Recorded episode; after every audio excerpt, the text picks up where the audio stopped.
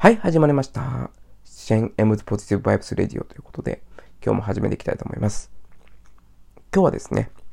家族との時間を最優先にするというお話をしていきたいと思います。えっと、まあ、以前、あの、人生でやりたい100のことみたいなのを書き出しました。これよくあのブログとかで流行ってるチャレンジです。で、私もいろいろ上げていったんですけれども、えっ、と、主に出てきたのが、やっぱり家族、子育てっていうのが最初に出てくるんですよね。家族を幸せにするとか、子供を、えーいい学校に行かせるとか、そういうような系統のことですね。やっぱりそこになってくるんですよ。やっぱり家族は幸せ、家族で幸せになるっていうと価値観がやっぱ出てくるんですね。ってなった時にやっぱり家族との時間を今、えー子供小1と、えー幼稚園の年少なんですけども大切に、えーしたいと幼稚園とか保育園かにしたいと思いますでこれから、まあ、土日とかねつい、まあ、自分の時間ということで、えー子供と遊ぶのをちょっと後回しになりがちなんですけども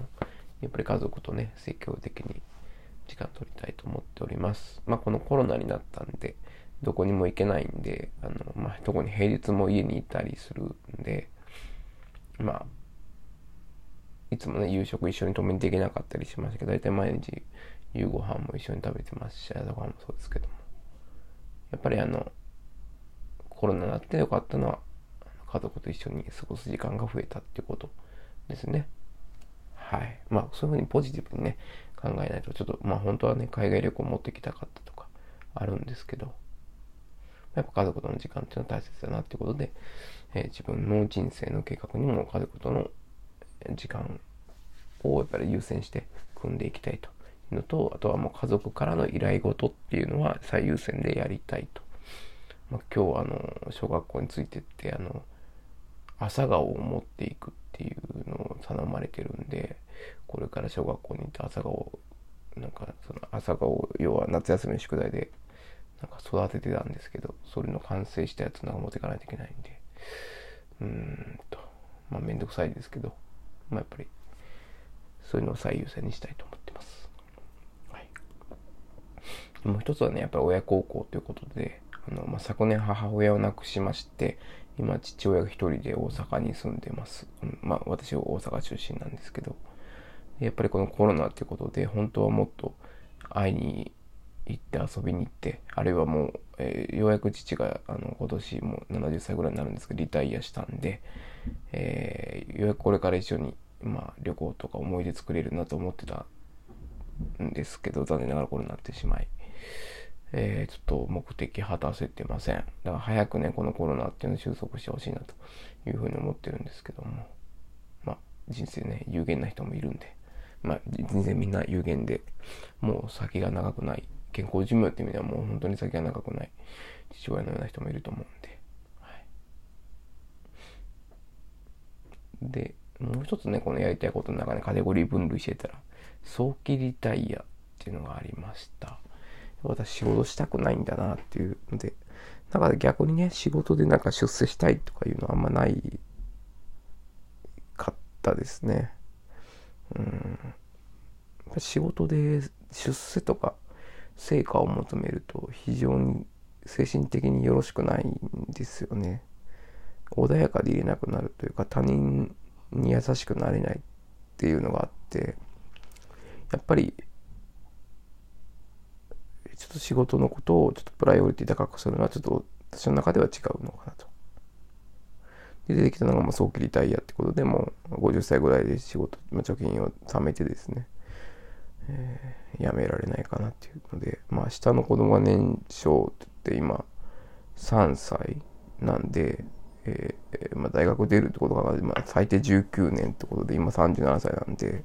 56歳ぐらいにしか早期リタイアできそうにないんですけども早期というかまあまあ今人生70年人生100年時代って言ったらまあ早期なのかもしれないですけど。なんかね56歳って長いなって思いますけどね。まあ早期リタイアして南の島で暮らすとか。あのマレーシアのリタイアメントビザの MM2H っていうのがあるんでそれでいけないかなと。まああの大学出なくてもね、えー子供が大学に入る頃高卒になると、4年、その4年までが52歳か。それぐらいにね、貯金貯めて、まあ、その頃になると、もう上の子供はほとんど社会に出るような年齢だと思うんで、まあ、その頃にはね、もう、いい早期リタイアしてたいですけどね。はい。まあ、なんで今、貯金を結構頑張っています。で、次にもこのやりたいこと分類してた自己啓発系ですね。で、英語とインドネシア語、まあ私の場合語学ですね。英語は直近で言うと英検1級取りたいなと思ってるんですけど、ちょっとね、単語が非常に厳しいんですけど、あとはインドネシア語。インドネシア語もインドネシア語限定 C 級っていうのを取りたいなと思ってます。あとは、趣味としては、やっぱりひいきの野球チームが優勝すること、いうこと。まあこんなのはね、人生でやりたいことというか、勝手になることではあるんですけど、あとは、えー、海外旅行ですね。今コロナできないんで、今まあ、ちょっとお金を貯める時期だと思って、えー、今までね、海外旅行行くよりも、あの、会社の休みを取って行ってたんで、週、だいたい2連休とか取れるんで、もともとの連休にあの2日とかつなげたりとかして行ってたんですけどね、そういう海外旅行みたいなものですね。まあ、あれですね、海外旅行ももうお盆とか、ゴールデンウィークとか、